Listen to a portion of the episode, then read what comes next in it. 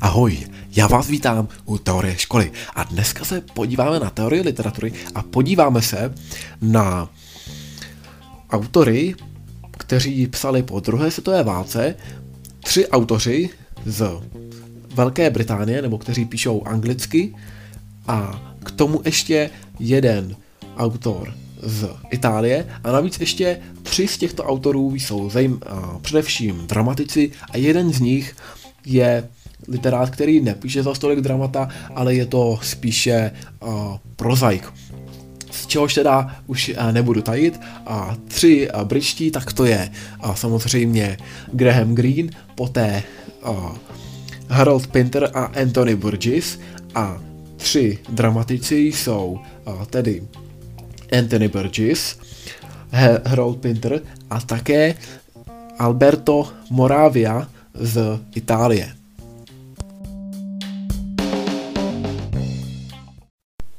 Na další totalitní režim, podobně jako v románu Moc a sláva, byl totalitní režim v Mexiku.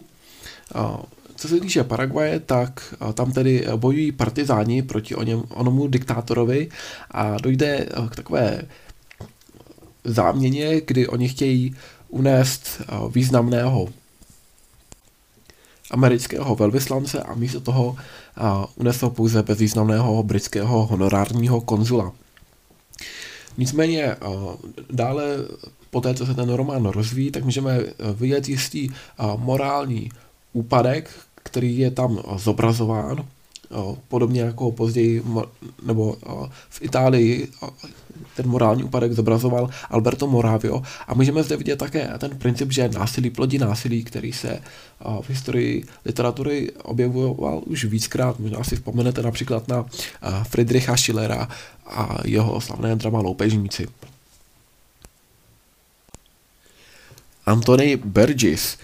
Anthony Burgess byl britský romanopisec, pásník, také filmový scénarista, hudební skladatel, hlavně libretista, klavírista, učitel, jazykovědec. A podobně jako třeba Vladimír Nabokov. A, a narodil se roku 1917, umírá roku 1993.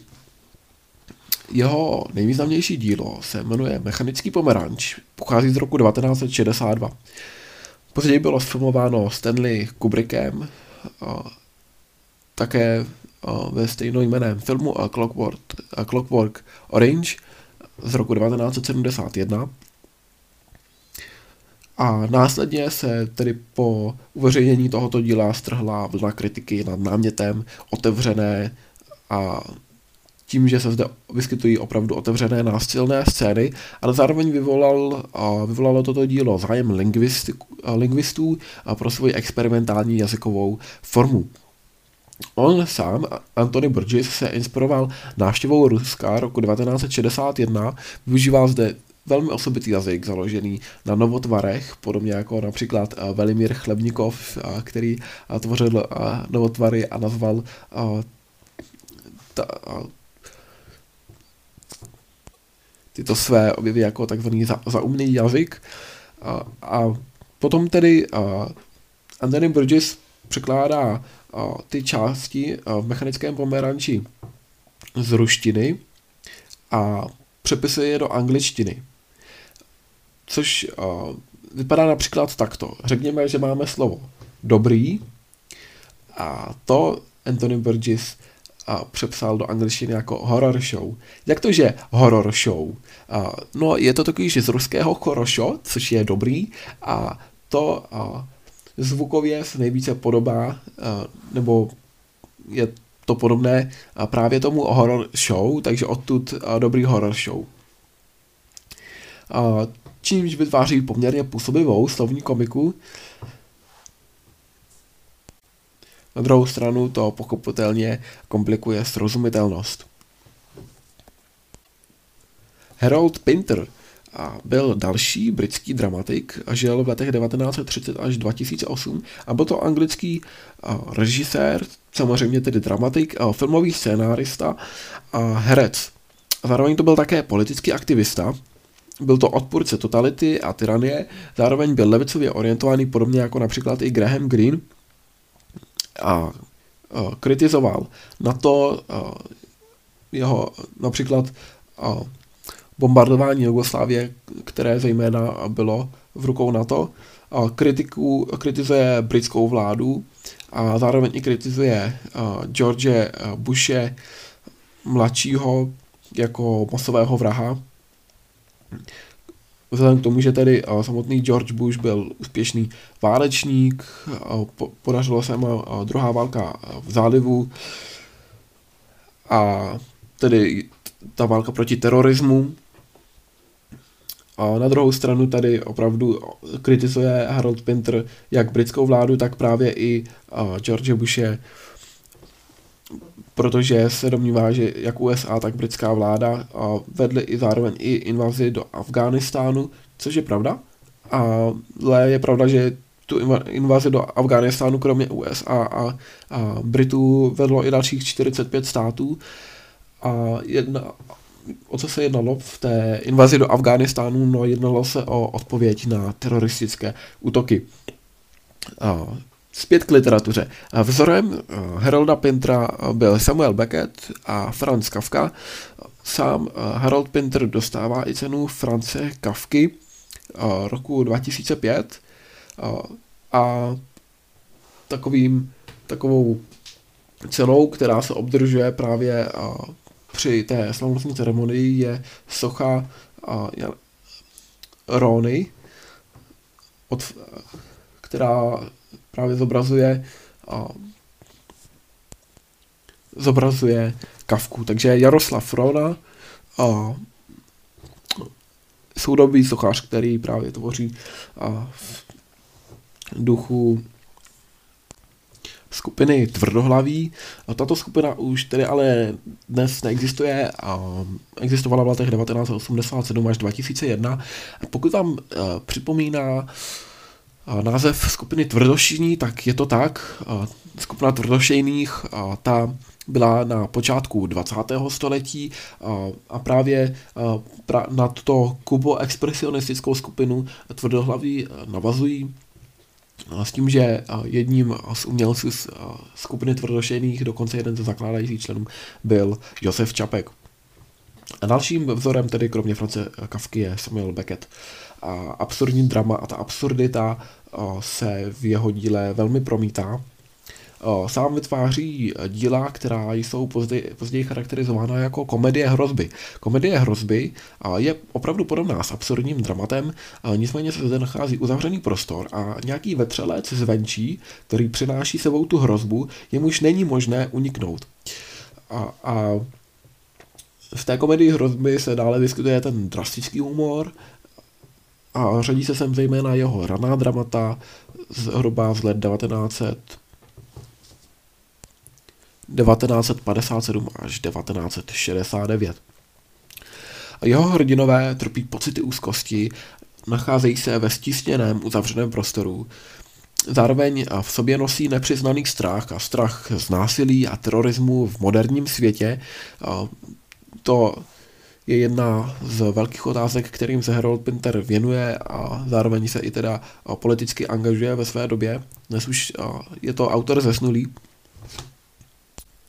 i při převzetí Nobelové, Nobelovy ceny kritizuje jak právě George Bushe, tak například i Tonyho Blaira, což byl britský premiér. Ve svém díle využívá Harold Pinter hovorový jazyk, vyskytují se zde motivy strachy, posedlosti, viny.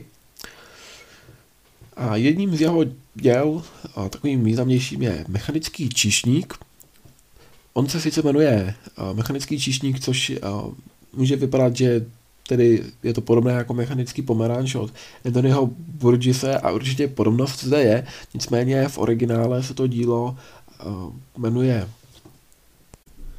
The Dump Waiter, což je vidět, že je původ jiný než Clockwork Orange, trochu se to liší. Předmětem tohoto dramatu je příprava dvou vrahů, kteří mají údajně někoho zavraždit a nacházejí se ve sklepě, jsou připraveni, až tam ten někdo dorazí. Nicméně najednou tam se otevře takový průchod a, a tam se dolů začne spouštět výtah a ten výtah funguje právě jako onen mechanický čišník, a tedy a vždycky, když si jde dolů, tak tam na, začne nabízet nějaké jídlo, a, nebo se tam prostě objeví jídlo, které si někdo dole asi objednal a potom zase vyrazí nahoru. A tak to najednou a, ti vrazy tam stojí už připravení a trochu i pravděpodobně zžíraní strachem a čekají tedy, až konečně přijde ta oběť. A místo toho se zde začínají objevovat a, jídla, která si někdo objednal. A, začne se a postupně tedy roste a roste počet objednávek těch jídel a se lístky, že tyto jídla se tedy někdo objednal a s tím roste i ta frustrace zabijáků, až nakonec dochází vlastně u Harolda Pintra k relativizaci toho, kdo je oběť a kdo je ten násilník, protože v tomhle případě ti zabijáci se stávají a oběti psychického násilí. A dalším dramatem je drama narozeniny. A také je to komedie hrozby a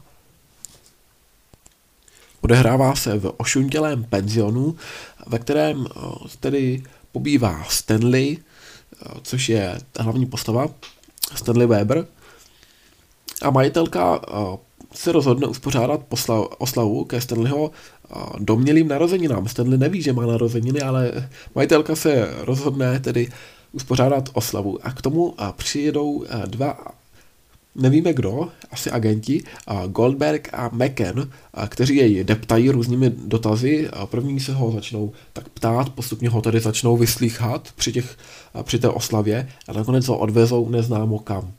A tím ta hra končí. Tady můžeme vidět paralelu s procesem od France Kafky. Alberto Moravio. Alberto Moravia se narodil roku 1910, umírá roku 1990 a byl to italský prozaik, psal cestopisy, psychologické romány, neorealistické romány, ty jsou z jeho tvorby jedny z nejvýznamnějších. A dále to byl i dramatik, s tím, že ale dramata píše až později, i esejista píše politické eseje.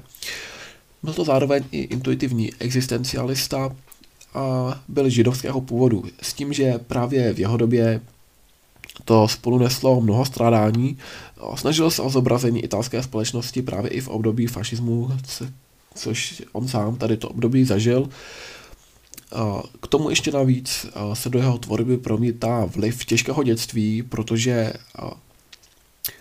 sám byl v dětství nemocný, trpěl kostní tuberkulózou, a což znamenalo, že dlouhou dobu nemohl chodit.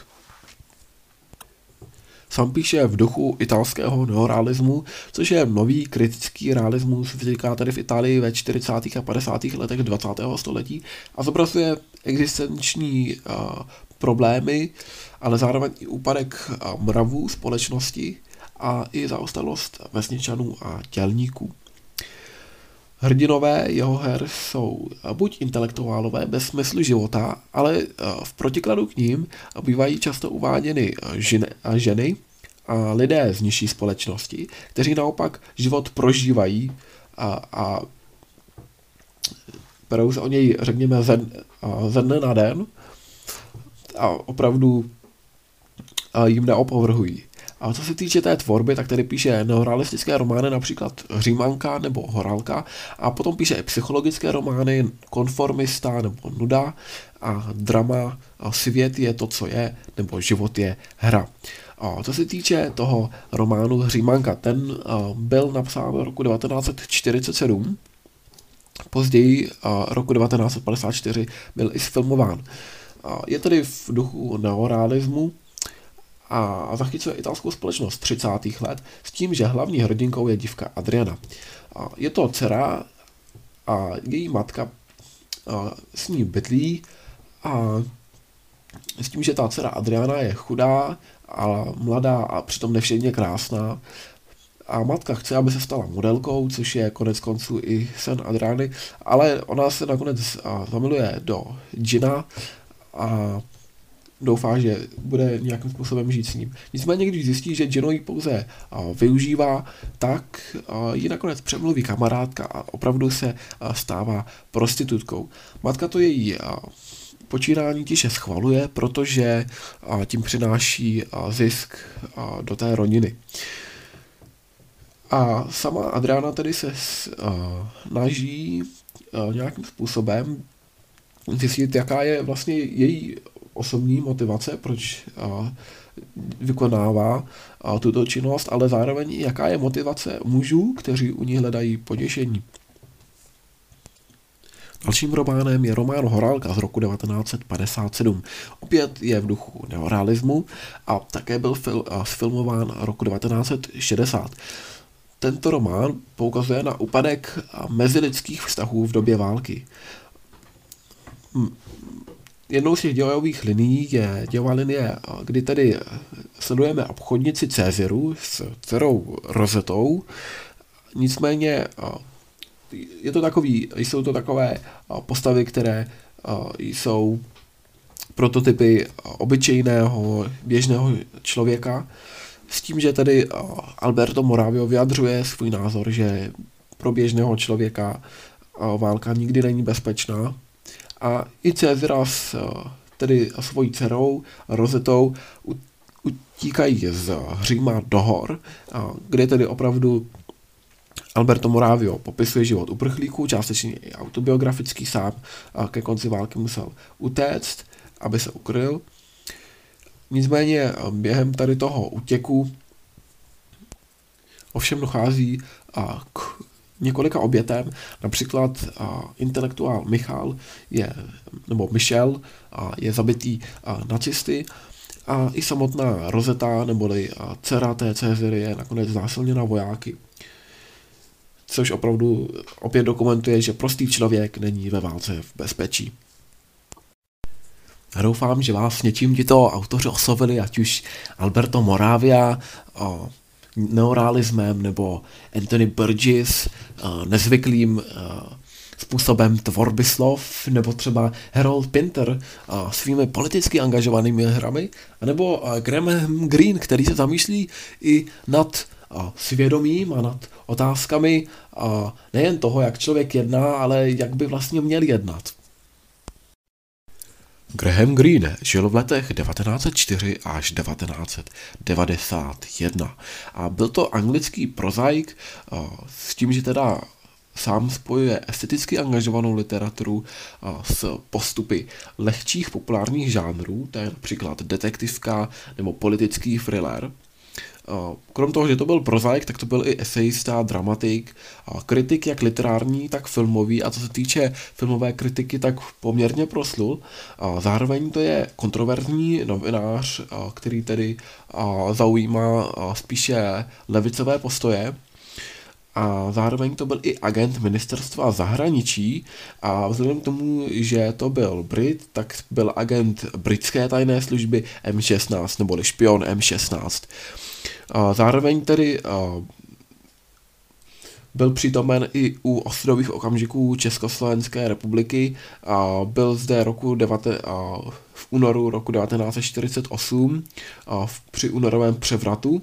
A zároveň zde byl ještě v únoru roku 1969 tedy a na začátku konsolidace a normalizace po srpnu 1968 a po pražském jaru a jeho potlačení což přirozeně vede tedy, když to vidí jako obraně lidských práv a vůbec k podpoře českého dizentu.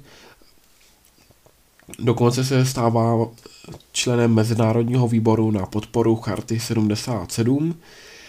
Velkým jeho přítelem a zároveň překladatelem do češtiny byl Karel Kinsel, který byl původně prorežimní, ale později přeformuloval a kriticky zhodnotil své předešlé názory a, a naopak je tedy protirežimní. Byl to taky známý televizní komentátor. Karla Kinsla jste mohli vidět v, ve státní televizi v 50. a 60. letech, nicméně posléze komentuje v USA právě z důvodu nesouhlasu s politickým režimem. U Grahama Greena často bývá, nebo někdy bývá zmiňováno, že to je katolický spisovatel. To je lehce diskutabilní. Samozřejmě jedná se o spisovatele, který využíval katolickou tématiku. Na druhou stranu on sám o sobě tvrdil, že je spisovatel, který je náhodou i katolíkem a to se promítá i do jeho tvorby, a přesto, že prý není katolickým autorem. K tomuto tématu se vyjádřil v románu Vyhaslý případ, a v angličtině Burnout Case,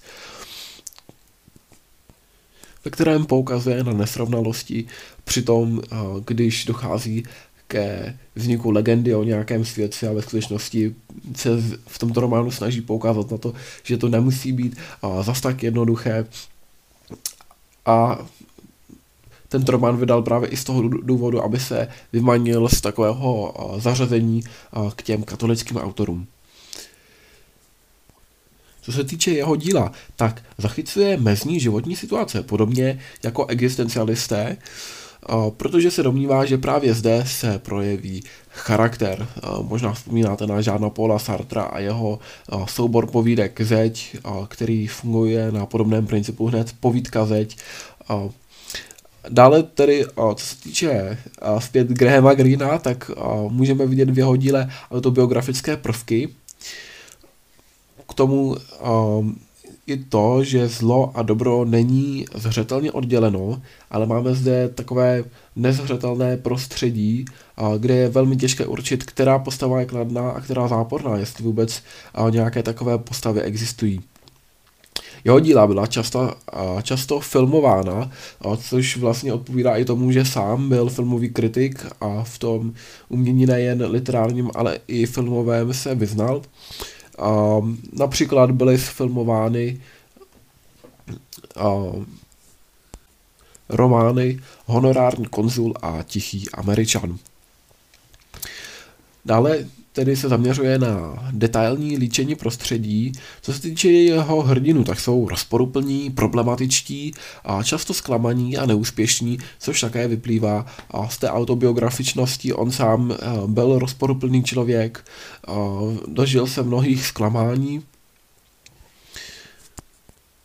sám se rozvádí eh, se svou eh, první manželkou, která byla katolička a v dalších vztazích hraje podobnou roli třetího.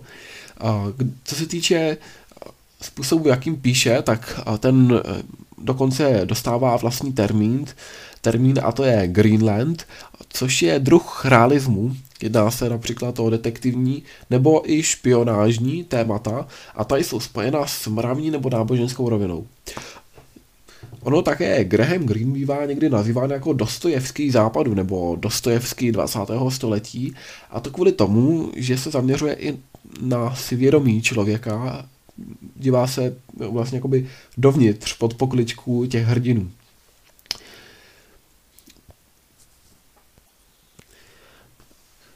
Na druhou stranu ty realistické romány, které píše, tak mají i existenciální a, tématiku, ale jsou často plné beznaděje. Celkově napsal 26 románů a asi 15 povídkových souborů a k tomu obrovské množství kritik, esejů, divadelních her a filmových scénářů. Co se týče jeho života, tak byl synem ředitele školy.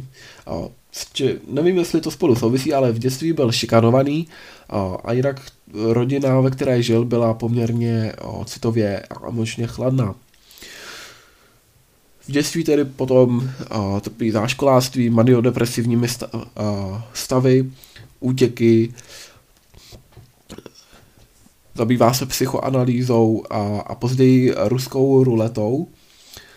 Zajímavé je, že tedy ruská ruleta, která spočívá na tom principu, že v revolveru je vždy jeden z šesti nábojů, nejčastěji šesti, může být i více, až deseti. Opravdu funkční a zbylé patroly tedy tam nejsou, a takže je pravděpodobnost většinou tedy jedna ku šesti, že když zmáčknete kohoutek revolveru, tak už to bude vaše poslední zmáčknutí. Tak a, právě tuto ruskou ruletu zkoušel Graham Greene postupně vícekrát a nakonec o, dohromady on vždycky o, nějaký čas tedy o, zkusil ruskou roletu, když zjistil, že to přežil, tak si udechl, řekl si, asi je důvod, proč to na světě a dále pokračoval a po nějaké době opět přišly deprese, takovéto stavy, on opět zmáčkl a ku podivu zase přežil. A tak to udělal šestkrát, to znamená, že více než vlastně vůbec by čistě teoreticky bylo možné vě, za jednu hru, protože tedy šest z šesti nábojů jakoby vypálil, takže už by měl být mrtvý a od té chvíle již tedy ruskou ruletu neskoušel. Studoval historii v Oxfordu a stal se novinářem a kritikem. Dále se oženil s katoličkou Vivian Green, což ovlivňuje i jeho samotného. On sám se stává katolíkem. Nicméně později se se svojí ženou rozvádí. Dále cestuje zejména do politicky nestabilních zemí, jako je Větnam, Kenia, Lotyšsko, Estonsko, Haiti, Kuba, Panama a, nebo i Argentina. Nezapomeňme tedy ani na Československo v únoru 1948 a únoru 1969. Co se týče jeho díla, tak má opravdu katolickou tématiku. On původně svá díla dělil na dva druhy, na takzvané vážné romány a zábavné kusy. Nicméně během let se tyto rozdíly stíraly, takže ke konci už nebylo téměř možné rozlišit rozdíly a mezi těmi a, díly. Co se týče tedy a, románů s katolickou tématikou, tak to byl například román Brightonský svědek nebo román Moc a sláva, odehrávající se Mexiku ve 40. letech. A v podstatě ten román pojednává o tom, že právě v této době se v Mexiku nachází u moci režim, který naprosto potírá jakékoliv náboženské vyznání a hlavně tedy a církev, a kvůli tomu, že se právě s ní dostává do, do, kontik, a, do konfliktu jako světská církevní moc. A vlastně jediný, kdo tu církev reprezentuje, tak je tam poslední kněz, který tedy sám je takový člověk poměrně chybující a, a i mezi ostatními je a, nechválně proslulý a tím, že tedy a, se dopouští různých poklesků. Vůči němu stojí naopak lidé, kteří často mají mnoho dobrých vlastností, ale jejich záměr konečný vede k naprosto šíleným závěrům. Tam bychom to mohli vidět tak, že někteří z té druhé strany přestože mají skvělé vlastnosti, tak jejich cílem je vlastně vyvraždit všechny, kteří jsou nějakého vyznání a tak dále. Vůči tomu tedy tento kněz nakonec se odhodlá k morálně velmi obdivu, obdivuhodným činům i přes to, co vlastně předtím spáchal. A, a dalšími a, romány s katolickou tématikou je ta, například Konec dobrodružství a nebo Jádro věci. A dále zde máme špionážní komedii a Náš člověk v Havaně. Ta jedna z těch prvních děl a Sám Green je tedy řadí mezi zábavné kusy. A další romány mají politickou tématiku a to je například román Tichý američan, nebo román Vyhaslý případ, a nebo i román Honorární konzul. Například ten Tichý američan je tedy z roku 1955 ten román a nalez, nalezli bychom v něm tedy politické úvahy autora a, a jeho a názory na válku ve Větnamu. A v této době, když to bylo napsáno roku 1955, tak je to francouzsko-větnamská válka a on zde využívá i své novinářské zkušenosti, s tím, že i hlavní hrdina je novinář, jmenuje se Fowler a miluje větnamku Fong, kterou mu ale odvede američan a Pyle.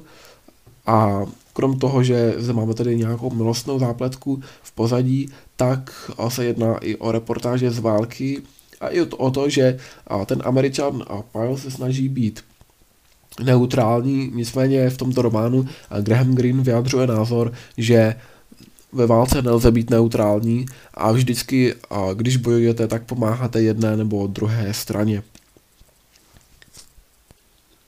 Zpět k románu, který je spíše z toho katolického soudku.